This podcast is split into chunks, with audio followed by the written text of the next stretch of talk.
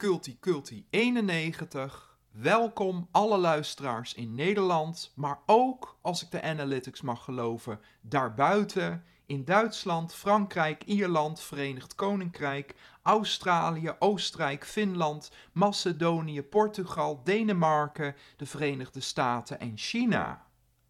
Vandaag weer een bevlogen en weloverwogen uurtje LGBT cultuur met zoals altijd Cultipedia, waarin Mark Hesselink pareltjes van cult, camp, kitsch en curiosa deelt, deze keer Hollandse house. De persoonlijke column deze maand gaat over het genie en de roze chemie die ik ervaar bij het werk van Agatha Christie.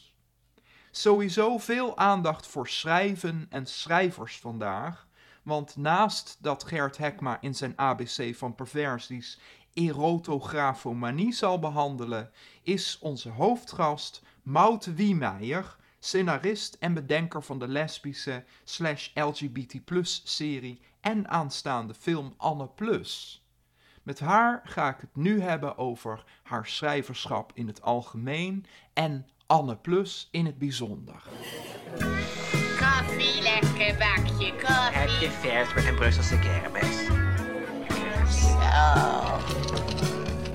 Op de koffie bij Mout Wiemeijer.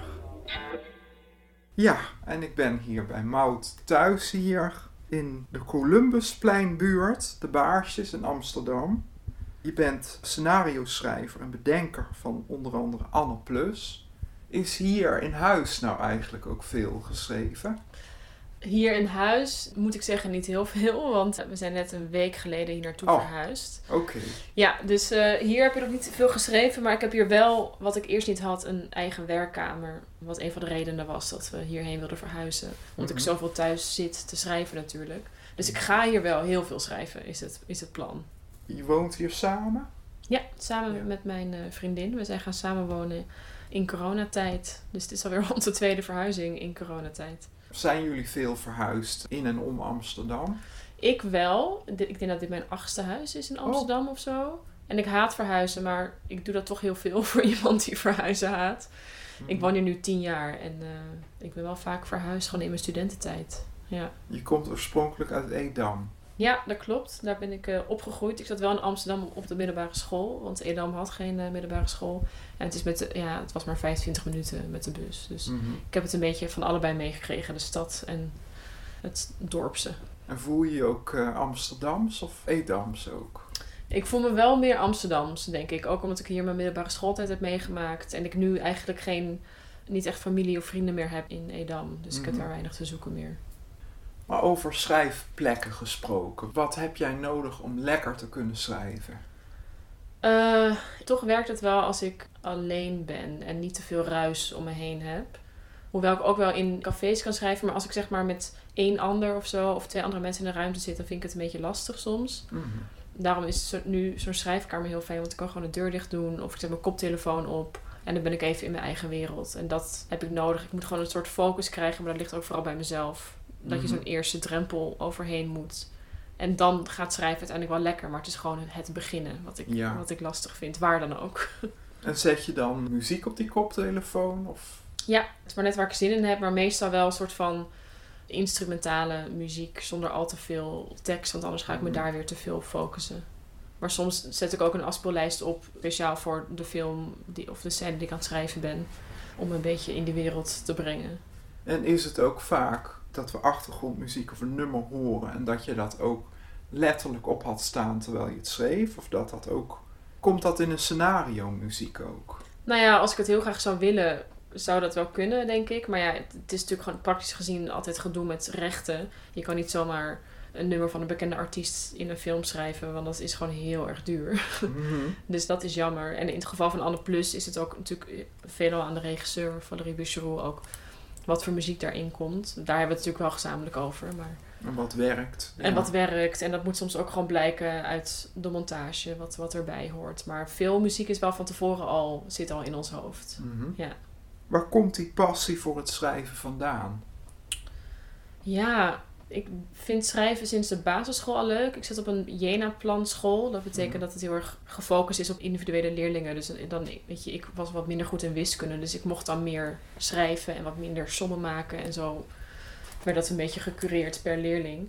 En daar begon het al een beetje. En op de middelbare school had ik het vak drama. Waar we dus veel toneel speelden, naar voorstellingen gingen. Ook voorstellingen moesten maken. En daar heeft het wel echt getriggerd dat ik van theater ging houden en van film ja, ik was ook gewoon een beetje een nerd. Ik heb zo'n fase gehad dat ik dan alleen maar films van Shirley MacLaine ging kijken. Of Oh. alleen maar films van, ik veel, Julia Roberts. Zo, nou ja, dat is ook wel de, de baby lesbian in mij was dat, denk ik misschien. Maar ja, dat is, zo is het wel een beetje ontstaan in mijn, in mijn puberteit ook. Maar daar had je dan een beetje een crush op. Ja, misschien wel, dat denk ik. Ik vond het gewoon heel interessant. Ik vond oude films interessant.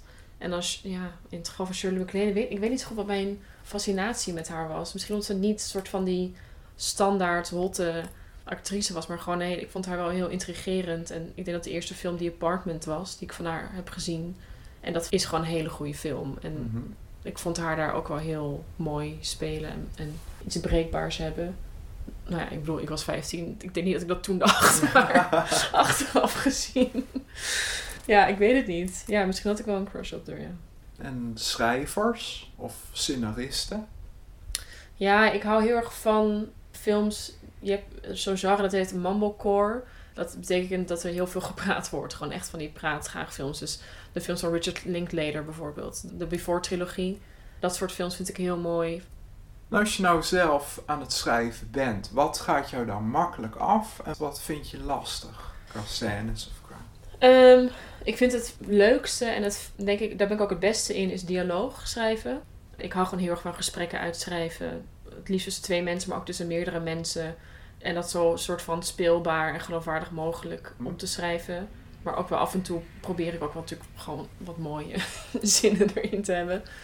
En daar hou ik gewoon heel erg van, van dialoog schrijven. Wat ik moeilijker vind, is meestal beginnen met de structuur van een film. Daar ben ik gewoon iets minder geïnteresseerd in volgens alle regeltjes dat in zo'n soort van mal gieten, zeg maar.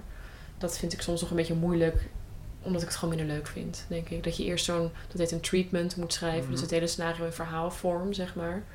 Ja, ik vind dat gewoon gedoe. ik wil gewoon meteen aan het script beginnen eigenlijk. Ja. Maar ja, het hoort er ook bij. Maar iedere scenarist heeft- heeft ook zijn eigen proces, denk ik. En ben jij meer auditief dan op de dialogen of toch ook wel visueel? Ik denk wel auditief. En ik heb natuurlijk wel, als schrijver heb je bepaalde dingen in je hoofd van hoe dat eruit komt te zien. Dat zit ergens achter in je hoofd. Heb je wel zo'n beeld van wat je aan het schrijven bent. Mhm. Maar ja, het is natuurlijk ook aan de regisseur om het te verfilmen uiteindelijk. En dienstdingen mee te doen. Dus het komt niet altijd zo terecht zoals je het in je hoofd had. Maar dat vind ik ook het mooie. Want iemand kan ook jouw teksten soort van elevaten. En het beter in beeld brengen dan je had Mhm. gedacht. Dan kreeg je in 2015 het idee voor Anne Plus. Ja. Kun je vertellen hoe dat is ontstaan? Eh, ja, de regisseur Valerie Bucheroux, die had ik ontmoet in het soort van het Amsterdamse gay leven. In de trut, in de exit. Oh, Eh, kijk, hebben elkaar, hebben elkaar eh, ontmoet en dan raakten we al snel aan de praat. Nou ja, en aan de drank natuurlijk, maar ook aan de praat over, want zij zat op de filmacademie als producent, over het gebrek aan representatie en dat het zo stom is en dat we daar best wel iets aan zouden willen doen. Ik had heel veel interesse in iets schrijven en zij in iets regisseren. Dus daar hadden we het al over. En toen kwam ik met het idee voor Anne Plus, inderdaad in 2015. Gewoon het idee van zes afleveringen. Het heet Anne Plus. Elke aflevering is Anne met een ander meisje. En toen ben ik eigenlijk meteen naar Valerie gegaan met dat idee. Omdat ik wist dat Valerie er ook iets mee wilde. Mhm. En toen zijn we het samen meteen gaan ontwikkelen eigenlijk. En meteen Hanna van Vliet erbij gevraagd. Omdat we die er heel erg bij vonden passen. En dat klikte ook meteen. Als hoofdrolspeler. Als hoofdrolspeler, ja. En die is inmiddels ook co-creator geworden. Dus die is ook betrokken bij alle andere processen, zeg maar. En het is inmiddels uitgegroeid. Het was een webserie en toen een tv-serie eigenlijk. En nu dus binnenkort ook een feature film. Ja, ongelooflijk hè? Ja, dat is wel, dat vinden we wel echt bijzonder. Als je ziet waar we vandaan komen in 2015, 16 met zo'n ideetje voor een kleine webserie, gratis de eerste afleveringen gemaakt. Dat we nu een bioscoopfilm krijgen, die Mm. daarna ook nog eens wereldwijd op Netflix komt. Dat is gewoon, ja, dat vinden we wel echt heel bijzonder. Zeker met zo'n queer film, dat vinden we gewoon heel tof. Mhm. Wanneer wist je zelf dat je op vrouwen viel? Ja, ik wist dat ongeveer rond mijn veertiende of zo. Toen kwam ik er wel achter. Ik weet nog dat ik tegen mezelf een soort van zei van... Oh god, Maud, volgens mij val je op meisjes. en toen heb ik wel bij mezelf gedacht van... Oké, dat is een probleem voor later. Daar ga ik niet nu mee dealen. En toen heb ik het heel diep weggestopt. Tot mijn negentiende of zo. Toen ik... Waarom vond je het een probleem? Nou ja, ja, je wilt toch gewoon niet anders zijn, tussen aanhalingstekens. De middelbare schooltijd, dat is al zo'n gedoe met puberaal gedrag en Mhm. roddels en weet ik het wat. En ik had daar gewoon geen zin in. Ik wilde vooral, geloof ik, gewoon mijn middelbare schooltijd doorkomen zonder al te veel op te vallen of zo. Ja. En ik had er gewoon geen zin in dat ik dan zo de pot van de school zou worden of zo. Was je populair? Nee. Ik was ook niet... Ik zat ook niet bij een soort van de gepeste leerlingen of zo. Maar ik zat zeker niet bij de populaire, bij de populaire mensen, nee. Maar je, je verschool je een beetje. Ja, hoewel ik wel dus het vak drama deed, wat, wat, me, wat mij wel door de middelbare schooltijd heeft geholpen. Gewoon in socialer zijn en jezelf blootgeven. En dat, dat heeft me wel echt geholpen, denk ik. Schoolkrant ook? Nee, dat niet. Dat niet. Nee. Ja. Nee, grappig genoeg, dat, dat dan weer niet. Nee. Maar toen wist je het en wanneer had je je coming out? Ja, mijn coming out, het was niet een soort van één moment dat ik mijn coming out had. Maar ik denk dat zo op mijn negentiende wel iedereen het wist. Want ik ging toen een meisje heel leuk vinden. En toen kon ik er gewoon echt niet meer omheen. En toen heb ik het ook Mhm. aan vrienden verteld. Want ik zat gewoon helemaal soort van in zo'n verliefde van wat moet ik hiermee? Toen heb ik het aan mijn vrienden verteld. En mijn moeder wist het eigenlijk al eerder dan ik. Die wist dat wel. En je ouders die hebben je ook gesteund eh, vanaf het begin. Ja, ja, gelukkig wel. Heel fijn. Daar, Ja. heb, ik- daar heb ik heel veel geluk mee gehad. Ja.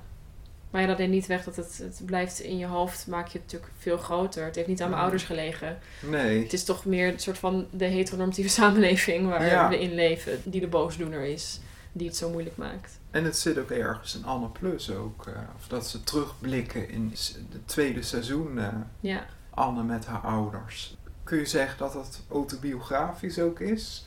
Ja, wel een beetje. Ik denk dat dat wel vergelijkbaar is geweest. Behalve dat ik niet op de middelbare school al een vriendinnetje had en uit de kast was Mhm. gekomen. Maar wel dat hele ding van het er later nog een keer over hebben. Want je hebt het na al die jaren er nooit meer over gehad of zo. Ik denk dat veel mensen, veel mensen om me heen die herkennen dat ook wel. Dat je uit de kast komt. Nou ja, oké, gebeurt. Op zich gelukkig prima. Maar daarna gewoon nooit meer erover hebben ook. Dan is het er gewoon. Mhm. Maar nooit nog echt een gesprek gevoerd van... Goh, hoe was dat eigenlijk voor jou als kind en voor jou als ouder? In hoeverre lijkt dat personage op jou? Ehm, ja, Anne is, is natuurlijk een beetje een product van Hanna, Valerie en mij. Mhm. Ik denk dat Anne ook wel op me lijkt in haar soort van moeilijk gevoelens onder woorden kunnen brengen. En daardoor gekke beslissingen nemen of gewoon niet goed communiceren, zeg maar. Ik, ik, dat is wel iets waar, waar ik mezelf ook in herken, waar veel andere mensen zich ook in herkennen. Anne is natuurlijk ook een lesbisch meisje in Amsterdam en dat gegeven al. En dat queer zijn in Amsterdam, dat maakt natuurlijk ook al persoonlijk eh, op een bepaald niveau. Ja.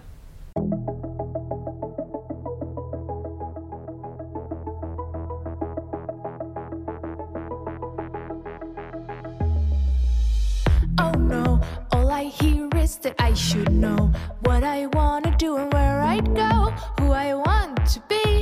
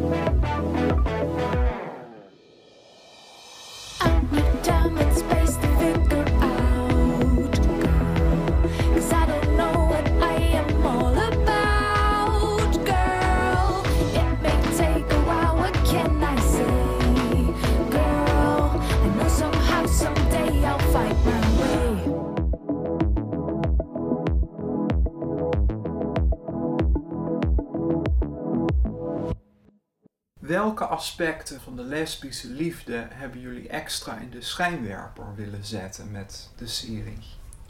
Nou ja, misschien juist vooral het laten zien dat het niet per se zo anders is dan een hetero-relatie. Ik denk dat we dat vooral wilden laten zien. Een soort van de universele aspecten ervan. Het is niet Mhm. dat het super gek of anders is. Dat wilden we heel graag laten zien. En dat zijn ook de reacties die we hebben gekregen. We hebben van heel veel, ook hetero mannen, reacties gekregen van... Oh, ik herken me zo in Anne. En ik zie mezelf nog zitten op dat bed met liefdesverdriet. Weet je, gewoon Mm. dat soort dingen. Van die, dat wilden we graag laten zien. Een soort van de universele dingen ook. Ja.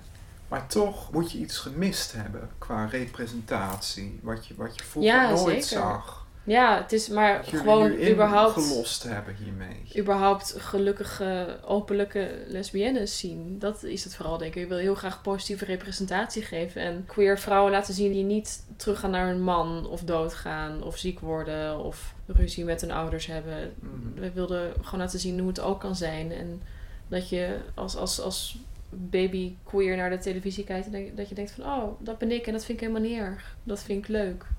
En waar spiegelde jij jezelf aan als baby? Ja, pff, ik weet niet. Ik had niet zoveel per se. Ik had natuurlijk wel nog meer dan mensen die ouder zijn dan ik. Maar ik kon mezelf niet echt ergens gaan spiegelen. Ik, ik keek Skins, keek ik. Eh, daar zat een lesbisch stelletje in op een gegeven moment. Dat is het, iets wat het meest dichtbij kwam, denk ik, qua leeftijd. Mhm. Want verder, ja, je keek die L-word. Maar dat is Ja. allemaal succesvolle lesbiennes in Los Angeles. Van in de dertig. Dus als 15-jarige heb je daar ook niet heel veel aan, per se. Ik Dat voelt ook heel ver ja, weg. Zo, zo wil ik later ook worden. Of, eh, Nee, nee, nee. nee, Dat voelde gewoon heel, heel ver weg, voelde dat. Ja. Nu vorm je een soort ja, drie-eenheid met Valerie Bicheroux en actrice Hanne van Vliet. Wat maakt dat het zo goed klikt tussen jullie? Of dat het zo, zo lekker samenwerkt?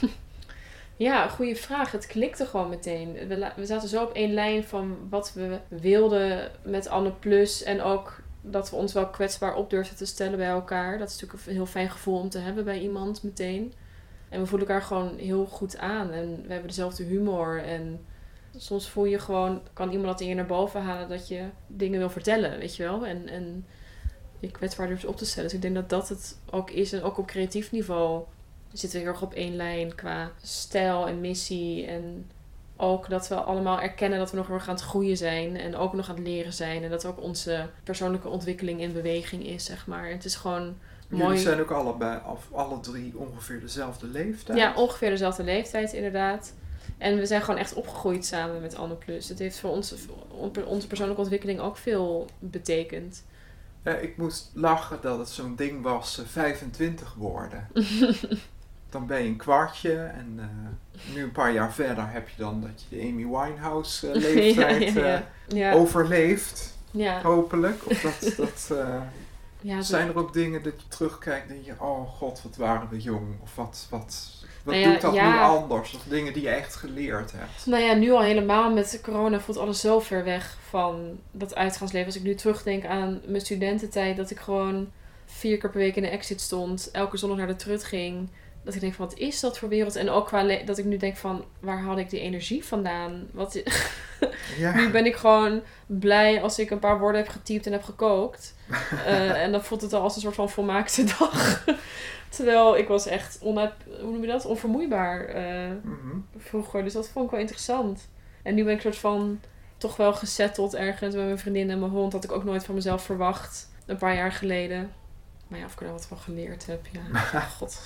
Nou ja, ik hoor wel vaak dat, eh, en dat herken ik ook wel, dat je, dat je van alles moet van jezelf tot 25 en dat je daarna weer een beetje relaxter wordt of zo. Of misschien ook wat kinderlijker weer wordt. Of je merkt van ja, het, het lukt allemaal niet in, in drie jaar tijd. Het Ja, takes time en je maakt fouten. En, eh, ja, dat heb ik ook wel een beetje. Dat ik nu, maar ook pas sinds korter, dat ik denk van... Ik doe dit gewoon op mijn eigen tempo allemaal. En ik moet mezelf niet te veel meten aan anderen. Maar ja, verder, ik moet ook zeggen dat toen ik 22 was... nog niet echt heel erg bezig was met... Ik moet van alles behalve zuipen en met mensen zoenen. mhm. Dat echt een soort van... En mijn Ja. tentamen halen. Dat zijn ook belangrijk. dat is ook ja. belangrijk, ja. Dan heb je denk ik heel veel reacties gehad op Anne Plus. Wat heeft je het meest verrast of ontroerd? Nou, we, krij- we krijgen zo... We krijgen ontzettend veel reacties van jonge meisjes... eh, of jonge que- queer mensen die of in de kast zitten of er net zijn uitgekomen of dankzij Anne Plus het aan hun ouders durfden te vertellen of een aflevering hebben gebruikt van Anne Plus om te bespreken met hun ouders. En dat zijn wel echte dingen waar we het voor doen eigenlijk, van die Mhm. berichten. Als ook van, ik ben 14 en ik woon in een dorp in een Bijbelbelt en niemand weet dat ik lesbisch ben, maar dankzij Anne Plus voel ik me gezien. Nou ja, dat is natuurlijk hartstikke mooi en dat Oh, ontroert ons nog steeds en dat soort berichten krijgen we nog steeds. En dat, ja, dat vind ik wel echt heel bijzonder dat we dat kunnen losmaken. Jullie willen het ook wat breder trekken. Het tweede seizoen is het ook ja, andere queer personages en, en Ja. trans en eh, van alles en nog wat eigenlijk. En Ja. intersectioneel zou je bijna kunnen zeggen. Wordt dat nog verder uitgebouwd in Anne Plus, de film die er gaat komen? Nou ja, ik mag niet te veel zeggen over de film nog. Ik kan wel zeggen dat het doorgaat op, op het einde van seizoen 2. Dus vandaar, van daaruit vertrekken we ook weer in de film. Ja, en je zal ook wel Anne's vriendengroep terugzien natuurlijk. Dat hoort zo erg bij Anne Plus en bij haar wereld. En dat vinden we ook veel te mooi om, eh, om dat weer los te laten. Dus dat komt er zeker nog in voor. En alle acteurs die, die doen weer mee. Bijna alle acteurs, niet, Ja. eh, niet allemaal. Ja. En je zit volgens mij nu midden in de opnames, toch? Ja, ja, of ik, ik zelf niet zozeer. Als scenarist, eh, eigenlijk heb je dan niet meer zoveel te zoeken op set. Maar omdat Anne Plus natuurlijk echt een soort van ook mijn kindje is en iets van ons drieën is, kom ik nog wel af en toe langs eh, op set om gewoon te kijken en betrokken te blijven. Ja, het het gaat is- niet over de klemtoon of van, eh hey, oh nee, dat, woordje hier. ja, dat zou toch heel erg het zijn als ik staat dat anders hoor, dit hier in het script. Ja. Nee, dat zou toch wel erg zijn als ik dat zou doen. Nee, nee, nee. Ik moet het ook een beetje leren loslaten. En ik heb natuurlijk alle vertrouwen in Valerie dat, dat, eh, dat die het gewoon geweldig mooi eh, in beeld gaat brengen. We zijn nu net een week aan het, aan het draaien. Echt heel leuk. En ben je al verrast door iets? Je denkt, god, wat doet Valerie nou? wat, wat, eh, hè? Nee, nee, nee. Ik ben nu één keer op set geweest en ik krijg wel steeds beelden door, wat heel leuk is. Maar ik ben eigenlijk alleen maar blij verrast. Het is echt, deze film eh, is echt weer een, een niveau hoger voor ons allemaal als makers, denk ik. Voor mij als scenarist, in de, de- het verhaal en de dialoog en in de stijl. En voor Valerie ook eh, in beeld. Hoe is het om tijdens deze harde lockdown te schrijven en te filmen? Ja, nou, ik vond het. Ik heb natuurlijk deze film geschreven ook tijdens de lockdown, inderdaad. En ik moet zeggen dat ik het heel fijn vond om iets om handen te hebben. Ja. En dat ik als, toch als een van de weinigen wel betaald werk had. Dat was natuurlijk heel, daar heb ik heel veel geluk mee gehad. Maar ja, ergens is het ook wel eenzaam. Want je zit gewoon de hele dag te schrijven. En je mag dan niemand zien. En dus het was een beetje bitterzoet of zo. En filmen, dat is natuurlijk, ja, er komen allemaal protocollen bij kijken. En dat, eh, dat maakt het allemaal een stuk ingewikkelder. Veel gedoe. Veel gedoe, maar terecht. Ja, het hoort erbij. Mhm. Ja. En hoe, hoe is het voor jezelf geweest tijdens deze coronatijd? Eh, ja, ups en downs denk ik. Ik denk dat we allemaal wel last van corona hebben gehad. In de, soort van, in de zin van de uitzichtloosheid. Daar heb ik wel last van gehad. Dat ik gewoon niet zo goed wist wanneer er nou dingen gingen veranderen. En ook verder niet goed wist hoe het nou met werk zou gaan. En dat vond ik best lastig. En zeker met de avondklok. Dat je dan toch uiteindelijk met je vriendin op de bank zit elke avond. En je gaat gewoon in een soort van limbo zit je of zo. Van sleur. En dat is wel ingewikkeld. Ja, ik kan me voorstellen, ook met het schrijven, dat je een soort voedingsbodem mist of zo. Nou, Ja, even naar de trut voor wat inspiratie. Inspiratie. Ja. ja, dat heb ik ook wel gemerkt. Dat, je, dat ik toch wel veel van mijn inspiratie, maar ook van mijn soort van eigen waarde of identiteit haal uit sociale dingen. En onder de mensen zijn. En ook met je vriendin onder de mensen zijn. Dat is toch, daar haal je toch veel van je energie uit of zo. Dus dat mis ik zeker, ja. Ben je naast Anne Plus ook bezig met andere projecten nu? Ja, zeker. Ik, eh, ja, als generalist ben je natuurlijk ook veel, je bent veel ehm, bezig met pitches. Dus er komt eigenlijk op neer dat je gewoon gratis dingen bedenkt en indient en hopen dat je er geld voor gaat krijgen. Dus daar lopen een aantal dingen nu Ja, die misschien iets kunnen worden. ja dat, dat hoop ik wel. Ik ben met een eh, speelfilm pitch ook bezig. Dus ik hoop dat die doorgaat. Dat, daar ben ik ook wel heel enthousiast over. Ik kan er allemaal niet zoveel over vertellen, helaas. Maar ik hou mezelf goed bezig. Ik merk ook wel dat ik wil laten zien dat ik meer ben en kan dan, dan Anne Plus. Ik heb natuurlijk vijf jaar aan de weg getimmerd met Anne Plus. Eh, ook om dat een zo goed mogelijk, mooi mogelijk project te maken. En ik merk ook dat ik ready ben om eh, nieuwe dingen te schrijven. Daar heb ik ook heel veel zin in. En in welke richting moeten we dan denken? Qua wat voor soort projecten? Of... Ja. Nou, ik ben bezig, ja, een film, maar ook met een boek bijvoorbeeld. Dat, vind ik, dat is ook heel spannend als dat, eh, als dat door zou gaan. Een, een, een roman. Een serie, ja. Ik heb van alle- allerlei dingen ben ik mee bezig. Maar het is altijd een beetje een soort van allemaal dingen over de schutting gooien en hopen dat er iets landt. Ook weer LHBT plus gerelateerd? Altijd. Altijd. Altijd. Dat sowieso. Ja, altijd wel. Dat, dat, dat is wel, eh, een- dat probeer ik wel een missie voor, voor mezelf te maken. Ja. Dat het, LGBT plus mensen kunnen in elke genre voorkomen. Dus Waar kunnen de luisteraars meer van jou en Anne Plus zien? Ehm, nou, Anne Plus seizoen 1 en 2 staat nu op Netflix in Nederland en België. Dus daar kan je het sowieso kijken. Ik zou ook zeker Anne Plus volgen op Instagram. Dat is Anne Mhm. Plus uitgeschreven. en Ja, jullie ik, zijn al lekker aan het teasen voor de aankomende film. ja dat, precies. We, we gooien er allerlei teasers uit. Dus dat is wel leuk om te volgen. En voor mij, ja, joh, ik heb een website, maar daar doe ik eigenlijk veel te weinig mee. Dus je kan me beter volgen op Instagram als je, als je mij een beetje wil volgen. En dat is Ed At uh, Moutwie is dat. Moutwie. Mout Meijer. Die. Ja, Moutwie Meijer. Hartstikke bedankt en heel veel plezier met Anne Plus. Ja, dankjewel. Leuk, eh, projecten. leuk dat je er was.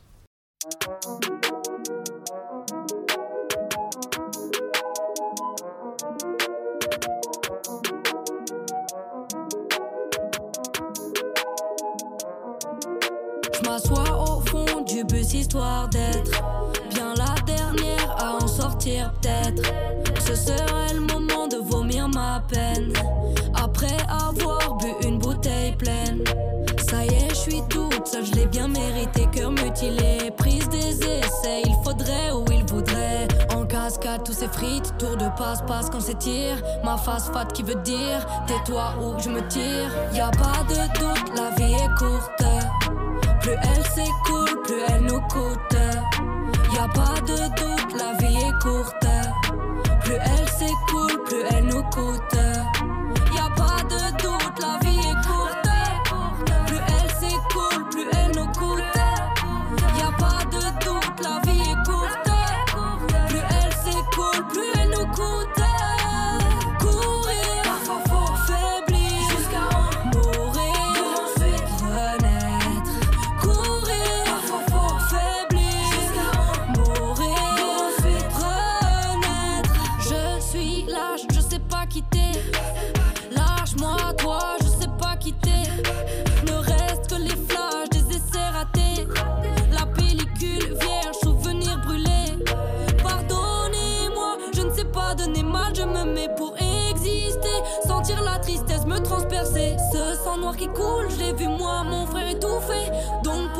L'ouvres, logo plus d'effet. Y a pas de doute, la vie est courte. Plus elle s'écoule, plus elle nous coûte. Y a pas de doute, la vie est courte.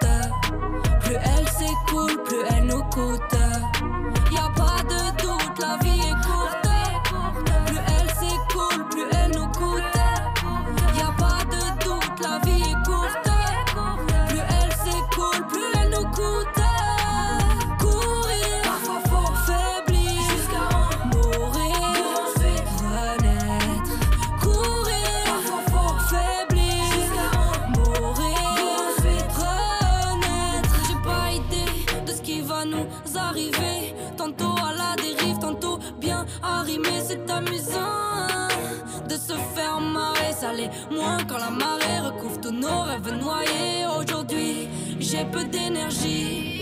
Je veux construire le jour qu'arrive, mais j'ai plus d'appétit. La gorge, ça y est, me déchire. L'alcool aiderait-il à rendre le réel moins impossible? Y a pas de doute, la vie est courte. Plus elle s'écoule, plus elle nous coûte. Y a pas de doute,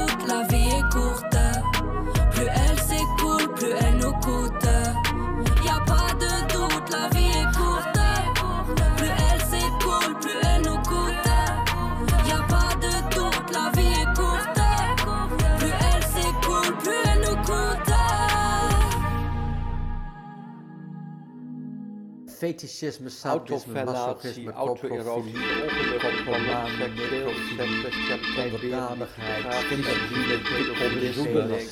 dominantie, donkere kamer, doorraadplaats, rovenseks, bioseks, dokterseks, brandweer, epongeur, electroseks, eonist, onanie, ABC van perversies. Van Gert Hekma.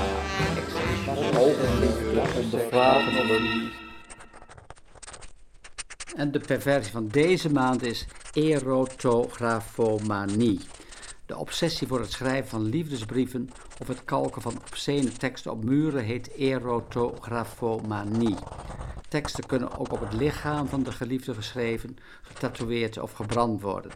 Deze perversie is een manie waar ik zwaar aan verslaafd ben met dit perverse woordenboek. Paperback writer.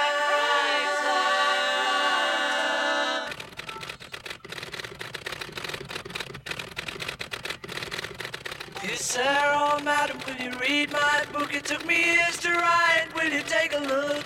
It's based on a novel by a man named Lear, and I need a job, so I want to be a paperback writer. Paperback writer. Dirty story of a dirty man, and his clinging wife doesn't understand. His son is working for the Daily Mail. It's a steady job, but he wants to be a paperback writer. Paperback writer.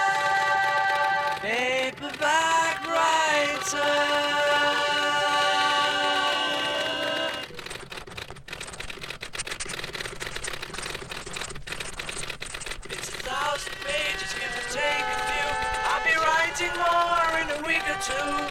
I could make it longer if you like the style. I can change it round, and I wanna be a paperback writer. Paperback writer. If you really like it, you can have the rights. It could make a million for you overnight. If you must pretend it, you can send it here. But I need a break, and I wanna be a paperback writer. Paperback writer.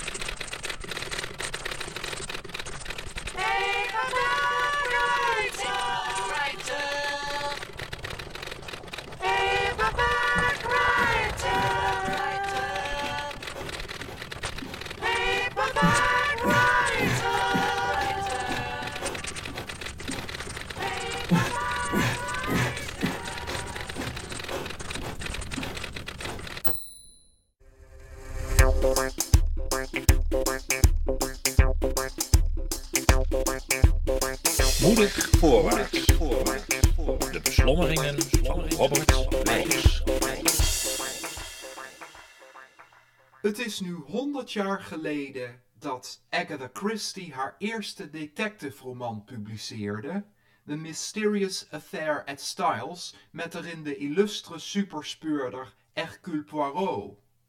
Een eeuw later is er een nog immer geliefd en gevierd oeuvre van tientallen romans en vele verhalenbundels en toneelstukken dat zich ook nog eens leent voor talloze adaptaties en analyses. Vanaf mijn puberteit kreeg ik zelf de smaak te pakken en verzamelde ik de bontgekleurde pocketserie. In een tijd dat ik gepest werd op school vanwege mijn afwijkende, in de ogen van de anderen niet genoeg masculine gedrag, vond ik een toevluchtsoord in Agatha Christie's spannende verhalen over moord en misleiding. Als in een trance liet ik me meevoeren met de ingenieuze plotwendingen en leken mijn dagelijkse zorgen even ver weg.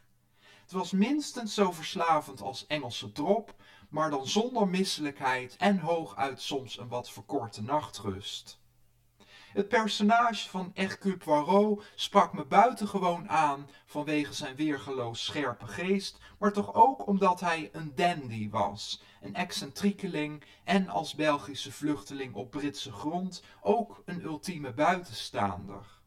Hoewel ik nergens het idee kreeg dat hij gay zou zijn, was hij zeker queer te noemen en wat dat betreft een rolmodel. In de loop der jaren ben ik ook veel homoseksuele fans van Agatha Christie tegengekomen. Al flirtend in de reguliere dwarsstraat met een jongen uit Manchester, die alle titels en personages nog beter op een rij had dan ik, en in Londen, waar ik samen met een ex-geliefde ooit het toneelstuk The Mousetrap bezocht. Agatha Christie blijkt ook een dankbaar onderwerp te zijn voor academisch onderzoek. Zo heeft de auteur J.C. Bernthal naast publicaties over Poirot en Christie verfilmingen vanuit queer theory gepoogd een analyse te maken. Hij bestudeert hierin onder meer hoe identiteit in de teksten geconstrueerd wordt en bevraagt normativiteit. Hoewel Christie's werk vaak afgedaan wordt als lectuur, is het door het ironisch gebruik van theatraliteit verre van eendimensionaal. Aan de ene kant wordt het werk gekenmerkt door clichés en stereotypen, aan de andere kant worden deze juist ontkracht doordat het niks is wat het lijkt binnen het genre van de whodunit. Er duikt een handjevol gay karakters op, vaak feminine, wat onheilspellende mannen met lang haar en een passie voor design, maar iedere verdenking op basis van een vooroordeel blijkt een afleidingsmanoeuvre te zijn, ballast bij het vinden van de dader. En wat te denken van een personage als Christopher Wren, die openlijk zijn liefde voor aantrekkelijke mannen betuigt, maar tevens een oorlogsveteraan is. Ontroerend vind ik het koppel Hinchcliffe en Murgatroyd, twee dames die samenwonen in een dorpje niet veel op lijken te hebben met mannen en zonder expliciete details duidelijk hevig op elkaar gesteld blijken te zijn. Hoe heerlijk is het niet in deze onzekere tijd te ervaren hoe een weerwar van puzzelstukjes stevast op de laatste paar bladzijdes op onnavolgbare wijze op de plek valt. Naast dat ik de laatste tijd mijn pockets opzoek en herlees, luister ik daarbij ook naar de All About Agatha podcast, waarin met de maatschappelijke context van toen, het engagement van nu en een soms ronduit roze blik alle romans besproken en uitgediept worden. Leven Agatha Christie, moedig voorwaarts. I caught it bad today. You hit me with a call to your place. Ain't been out in a while anyway. Was hoping I could catch you throwing smiles in my face. Romantic talking, you don't even have to try. You're cute enough to fuck with me tonight. Looking at the table, all I see is bleeding white. Baby, you living the life, but nigga, you ain't living right. Cocaine and drinking with your friends. You live in the dark, boy, I cannot pretend. I'm not faced, only you to sin. If you've been in your garden, you know that you can. Call me when you want, call me when you need. In the morning, I'll be on the way.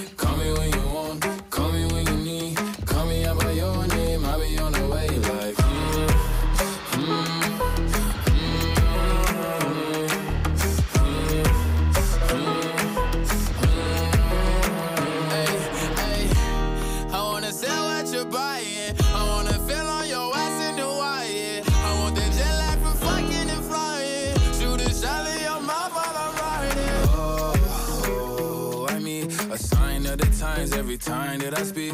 A dime and a nine, it was mine every week. What a time and incline, God was shining on me. Now I can't leave.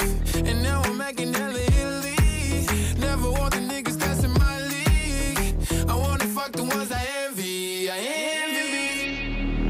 Cocaine and drinking with your friends. You live in the dark, boy, I cannot pretend. I'm not faced, only here to sin. If you've in your garden, you know that you can. Call me when you want. Call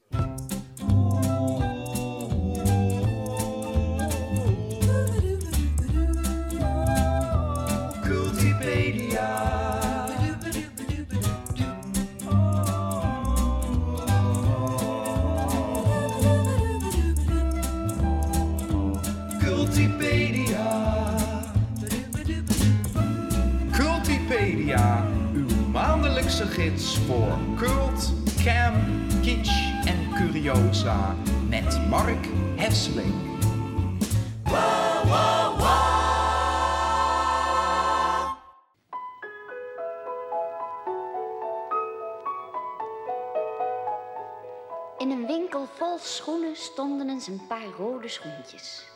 Balschoentjes. Ze hielden zo van dansen, die twee schoentjes, dat ze zich nauwelijks stil konden houden in de schoenenwinkel. Als ze maar dachten dat ze ergens muziek hoorden, bewogen ze zich sierlijk op de maat van die muziek.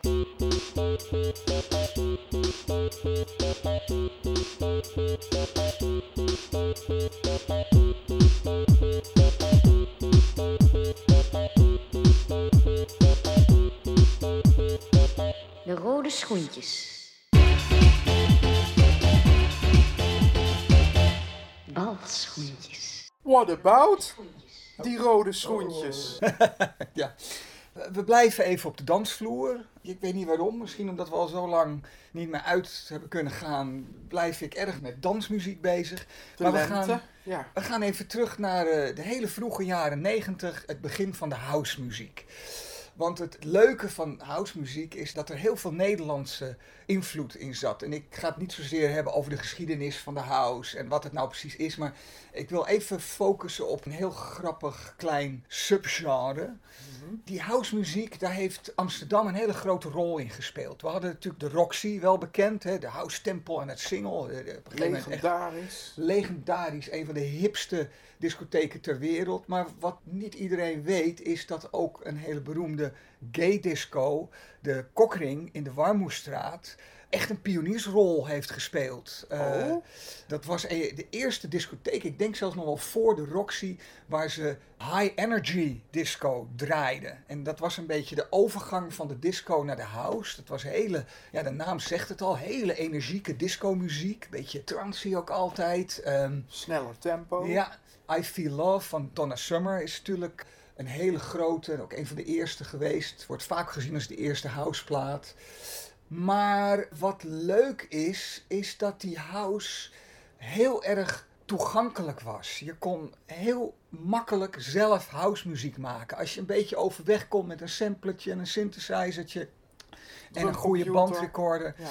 En dat gebeurde dus ook heel veel. En zo is er een heel grappig subgenre ontstaan. Ik zal het maar even noemen, de lollige house. Ja. Het waren ja, houseplaten waar een grap in zat, waar iets raars doorheen gemixt zat. Het leuke van housemuziek was namelijk, er mocht gelachen worden. Hè, het was eigenlijk een hele leuke trend, een lieve trend in het begin. En dat kwam ook een beetje omdat de Nederlandse pioniers van de housemuziek waren natuurlijk mensen als Eddie de Klerk en Joost van Bellen. Dat waren DJ's met een goed ontwikkeld gevoel voor humor.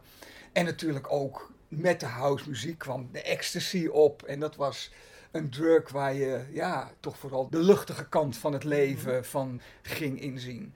Nou, en dan kreeg je dus dit soort gekke dingen als die rode schoentjes. Iemand heeft gewoon een sprookjesplaatje voor kinderen. Ik, iedereen, Ik ben er ook nog mee opgegroeid. ja, iedereen van onze Ja. leeftijd. En die waren altijd van rood vinyl. En iemand heeft dat gesampled en heeft daar een gekke housebeat onder gezet. En dan kreeg je dus iets wat en heel grappig was, maar waar je ook serieus goed op kon dansen. Want dit werd ook echt wel in serieuze discotheken werd dit gedraaid. Overigens echt gewoon bij iemand aan een keukentafel gemaakt. Helemaal geen bekende figuren. En per ongeluk is dat plaatje bij Jeroen van Inkel terechtgekomen. En die heeft daar een hit van gemaakt. En zo waren er heel veel van die Amsterdamse acts die faam maakten in die housewereld. Quasar hadden we, eh, de Fierce Ruling Diva met Jeroen Vlamman en Abraxas. Ook heel duidelijk hun wortels in de Amsterdamse gay scene. was ook de tijd dat jij zelf uitging. Ja, natuurlijk. Ja, ik Dus heb jij- dat jij allemaal meegemaakt. midden tussen, ja. Het verbaast mij altijd zo dat als je het nu hoort, dat het eigenlijk hele vriendelijke, gezellige muziek is. Die je gewoon in een café kan draaien. En, eh, terwijl we het destijds vonden we het toch wel behoorlijke takkenherrie hoor. ja. Maar goed, die rode schoentjes, dat werd een grote hit. En er kwamen ook allerlei parodieën op. En die waren ook geweldig. Je hebt gehad de stuk gedanste schoentjes. En een hele leuke kwam van Dingetje. Nou, die Dingetje, dat was een of andere, ik denk een Brabantse carnavalsartiest... die in de loop der jaren een aantal parodieën heeft uitgebracht op grote hits. De een wat geslaagder dan de ander. De eerste was ooit, zo, hè, de- zo, de naam Dingetje kwam van Dillinger, die een hit had met Cocaine in My Brain. En daar had hij dan Ik ga weg, Leen, ik weet nog niet waarheen van gemaakt. Vond ik ook altijd wel een goeie. En hij heeft echt een geniale parodie op de rode schoentjes gemaakt. En dat waren de rubberen kaplaarzen. Toen ik laatst weer eens op een mooie zondag aan het garnalenvissen was, door het Zandvoortse zeewater, dacht ik, ah, dat is ook niks hè, garnalenvissen op je zondagse schoenen, door het water heen waden. Ik denk, Manus, weet je wat jij nodig hebt? Een paar rubberen laarzen. Kaplaarzen. Echte rubberen kaplaarzen. Ik denk, nou, dat moest ik maar doen ook. Dus ik naar de speciale laarzenshop. En daar stonden ze.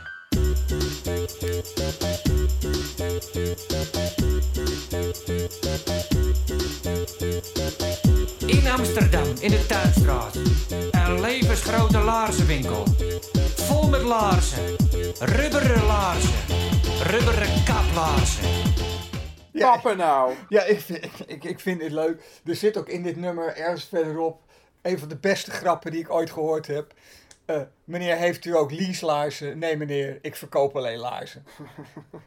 Heel droog. Ja. En zo zijn er ja, de, de meest waanzinnige dingen gebeurd. Ik herinner mij als de dag van gisteren dat ik op een gegeven moment in een afgeladen Roxy tussen een stampende enthousiaste menigte naar Gert en Hermine heb staan kijken.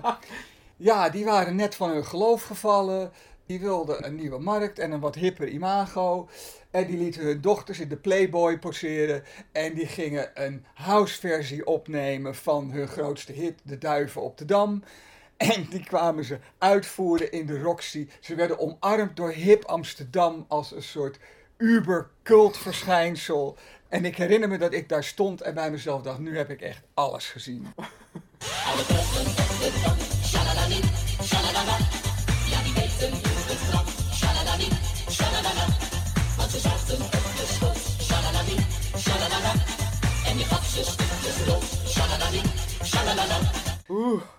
Ja, nou ja, goed. En Gert en Hermine waren natuurlijk ook niet vies van een pilletje. Maar, mijn god. We gaan weer even terug naar de keuken. Overigens, al deze dingen die je nu hoort, zijn uit 1992. Dat is echt de Oh. pinnacle geweest van die hele rare huisrage. Het Eh, zijn ook allemaal dezelfde samples. Ja. Dezelfde... het, het, en, en het, wordt ook, het wordt steeds maffer. En ik ga weer even terug naar de keukentafel. Dit was dus ook een hele grote hit.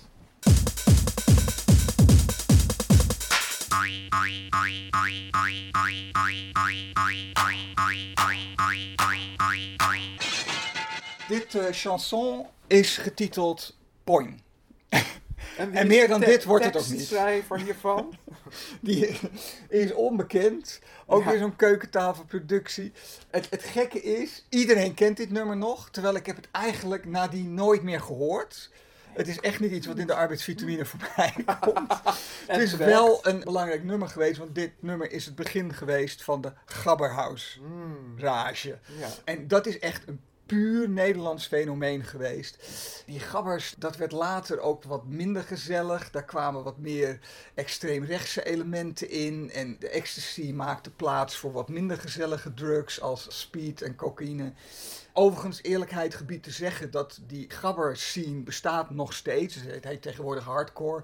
En dat die festivals, ja, nou ja, tegenwoordig natuurlijk niet meer, maar goed, eh, hopelijk binnenkort weer. Tegenwoordig eigenlijk juist geroemd worden om hun hele gemoedelijke en vriendelijke karakter. Dus, nou, dat hebben we ook gezegd. Ik ga afsluiten met Bob Fosco. Oh, Helaas. Ja. vorig jaar overleden. De- Een enorm sympathieke, immer schreeuwende voorman van eh, de Raggende Mannen. Maar hij heeft ook eh houseplaten gemaakt. Ook weer in dat jaar 1992. Dat deed hij onder de naam Blunt X. De botte bijl. En ik vond ze erg geestig. Eh, Ga uit mijn kuil was er eentje. en eh, Was dit, hij dat? Ja, Ja. ja. en dit is er eentje. En dat is ja ook weer zo'n gevleugelde zin geworden in de Nederlandse taal. Ben er helemaal klaar voor. Laat maar komen. Terug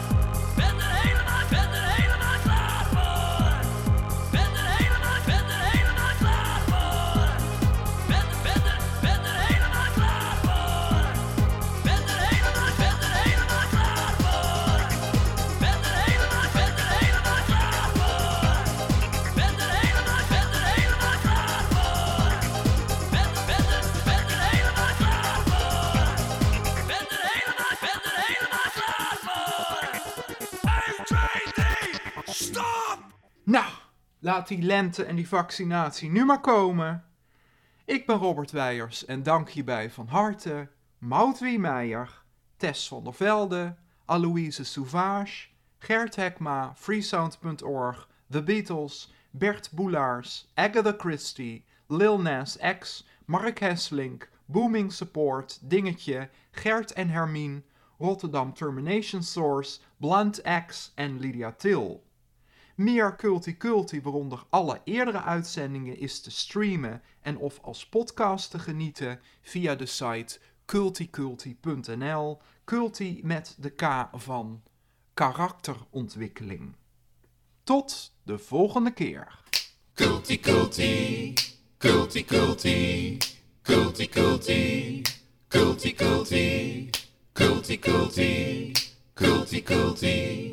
culti culti, culti culti, culti Dit was NVS Radio.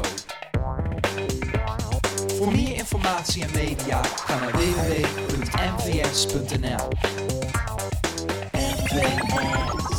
NVS Station.